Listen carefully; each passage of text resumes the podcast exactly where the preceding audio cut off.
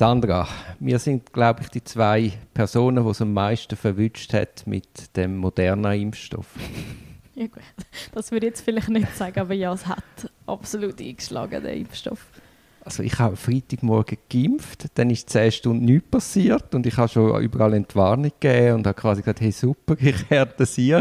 Und dann ist der komplette Hammer für 45 Stunden. Also respektive 45 minus 12. Nein, nein, nein, das machen wir nicht da. Das ist einfach 45 minus 12. Siehst, ich kann nicht einmal mitdenken und ich bin auch heute noch so richtig müde. Ja, dafür bist du jetzt unsterblich. Das kann nicht mehr passieren. Jetzt wirst du auch nicht vom Tram überfahren. Und bei dir war es ja ähnlich. Gewesen. Bei dir war es einfach so, gewesen, ich hätte Tag bumm, drei Minuten ja, nach der Impfung. Ja, nicht ganz, aber wirklich auch schnell, ja, habe ich es gemerkt. Recht stark einen Tag richtig krank, am nächsten Morgen verwacht, alles wieder gut. Und darum habe ich eben gedacht, mir passiert nichts mehr, wo dann 10 Stunden war. Dabei der Gregi ja, hat mir schon gemein, gesagt, es ja. ging länger. Ja, mein Körper ist einfach rasant schnell. ja, hast du dann auch so wie einfach, einfach ist wie der, bei mir ist so wie der Stecker, man kann es kaum beschreiben, aber es ist so wie ein Stecker gezogen und der Körper mit dem Hirn und allem ist nur noch beschäftigt in der Immunabwehr und es hat einfach alles lahmgelegt, wo irgendwie nicht gerade mit Schnaufen zu tun hat. Absolut, ja. Es ist, ja, die Luft war aus, gewesen, einfach mal für ein Zeitchen. Aber es geht ja schnell vorbei, absolut kein Ding. Ja, so im Nachhinein kann man darüber lachen, aber ich habe, weißt, wenn du dann wirklich fast, fast, zwei Tage nur liest, kannst du dann irgendwann hast du gar keine Position ja, ja, mehr. Ja, es ist nicht mehr bequem, das stimmt. Aber ich finde, man hat jetzt recht viel Richtwert, man weiß vor allem, hey, nach zwei Tagen ist es vorbei, darum übersteht man es recht gut. Es ist ja nicht eine 13-tägige Covid-Erkrankung. Ja, ja, nein, nein, nein, nein. Ich, ich möchte gar nicht mir überlegen, was wäre, wenn ich da wirklich Covid verwünscht mhm. hätte. Ich, habe ich finde, es ist noch eindrücklich zu merken, wie das, was so dosiert ist und einschlägt. Ja, eben, ich möchte auch nicht darüber nachdenken. Ich habe dann im Zusammenhang mit der Impfung mein Impfbüchlein gesucht. Mhm. Und ich habe mein uraltes Impfbüchlein von, meinem, von, von meiner Geburt. Das blaue? Nein, bei mir ist es noch ist es nicht blau. Es ist, vielleicht ist es so vergilbt, dass es nicht mehr, es ist wahrscheinlich mal blau gewesen, genau. Hast du auch so eins gehabt? Mhm. Also mir ist noch mit Schreibmaschine angeschrieben. Ja, ja, und von Hand viel. Auf jeden Fall habe ich das gefunden und bei dem, beim Durchblättern habe ich Unterlagen gefunden, wo ich 17 oder 18 war, wo ich beim Berufsberater war. Im Impfbüchli? Nein, in dem Ordner, wo ich oh. auch das Impfbüchli habe. Also, wow. Und dort habe ich dann so gesehen, also hast du Eignungstest gemacht, äh, IQ, also äh, Intelligenztest, äh, Interessentest, so Sachen. Und dann am Schluss hat, hat so eine Liste gehabt mit Berufen und irgendwo ist wild umrahmt gsi, habe ich jetzt gesehen, oder ich habe es völlig vergessen, dass ich das überhaupt noch habe. Wild umrahmt gsi Anwalt. Schon dort. Finde ich krass. Und wenn ich dann so meine Stärken Schwächen anschaue, muss ich sagen, Moll, es hat eigentlich wirklich alles auf das angezielt. Und ich habe mich zuerst ein vehement gegen, gegen die Empfehlung von dem Berufsberater gesperrt, wie man halt mit 17 sich gegen alles sperrt. Und auf jeden Fall habe ich, ähm, siehst so ein bisschen so Eigenschaften.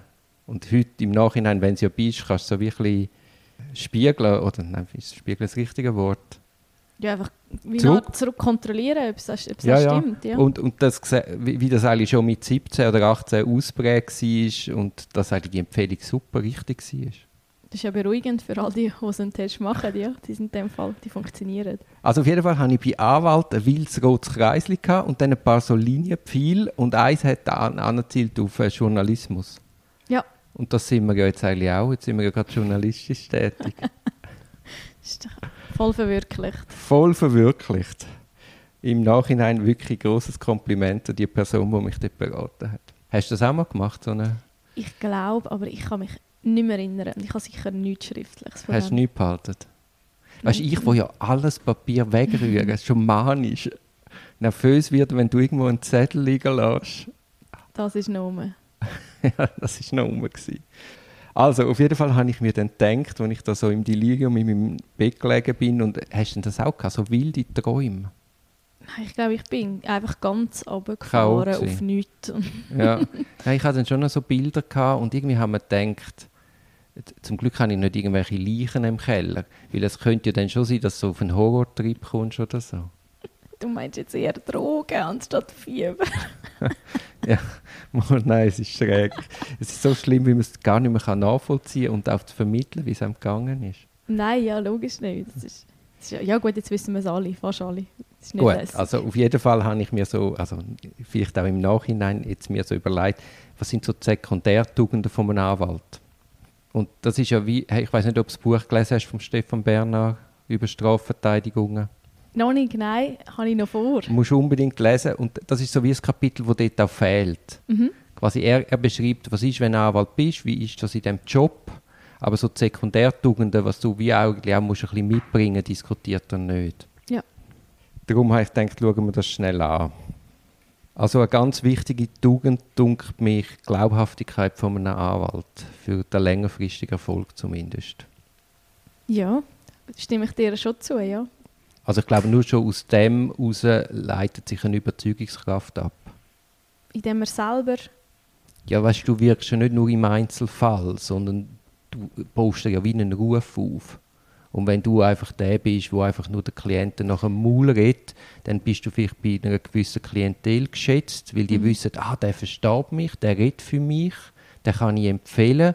Aber als ein guter Anwalt ist ja eine Außenwirkung geht weit über das raus, wo du bei einzelnen Klientel als Ruf hast. Absolut, ja, jetzt verstehe ich, was du meinst. Und du musst Nein, können umgehen, du musst bei der Staatsanwaltschaft einen gewissen Ruf haben, du wirst automatisch einen Ruf haben bei den Gerichten und wenn sie Eingabe von Bonin sieht, dann darf nicht einfach sein, ah, das ist ja, wie das Fähnchen. oder so. Der ja, Globi, genau. genau. Ja, nein, das ist definitiv so. Und ich meine, aus, aus deiner Persönlichkeit und eben dieser Glaubhaftigkeit tut sich ja dann auch die Stichhaltigkeit der Argumente ein Stück weit herleiten. Also weißt, bist du als seriöser Schaffer bekannt, wo nicht einfach irgendwie ins Blaue raus behauptet und einmal Arbeit also, überschiebt? Du sagst, man nimmt jemanden ernster, egal wie er dann, mit was für einem Argument er kommt, wenn er halt als Person den Ruf hat. Ja.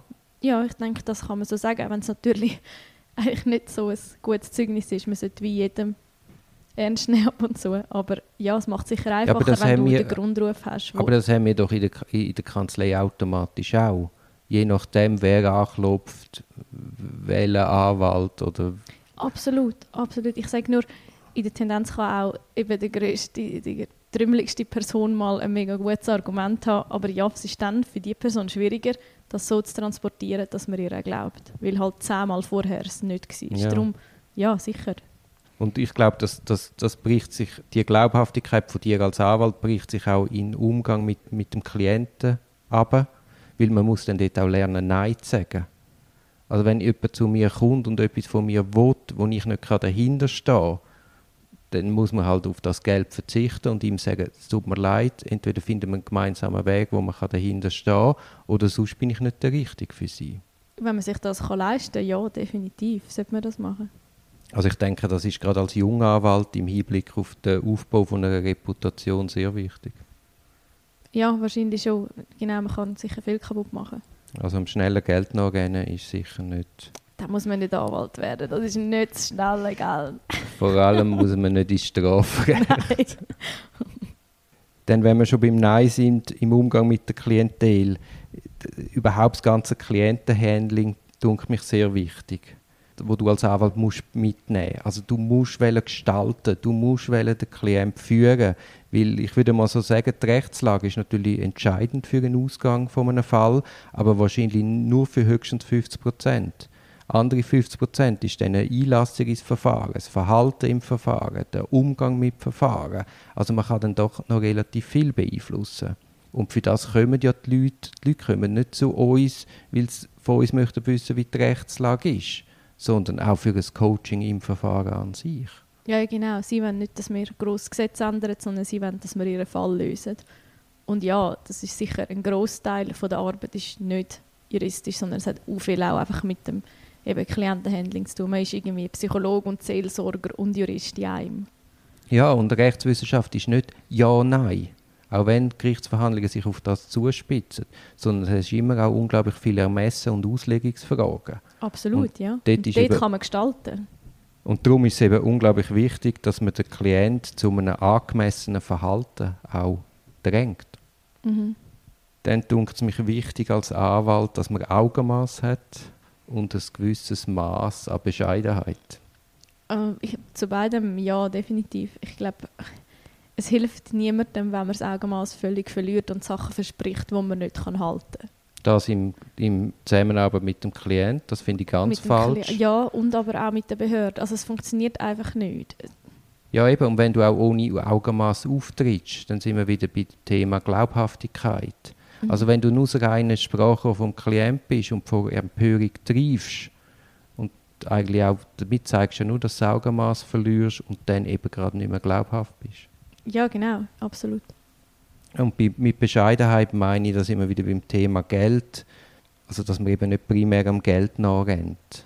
Und vor allem, also dass man nicht Klienten ausnützt mit unverschämten Stundenansätzen. Das meine ich Aha, eigentlich. Ja, mit, mit unverschämten Stundenansätzen oder auch halt eben mit falschen Versprechungen und Eingaben macht, die es nicht braucht, wo man eigentlich weiß, sie bringen auch nichts. Aber es macht einfach es macht einen guten Eindruck auf, das erste, auf den ersten Blick für den Klienten, weil die Eingabe halt 30 Seiten hat und der Anwalt sich so super einsetzt dabei. Ja, ja so Stimmungseingaben, mhm. ja.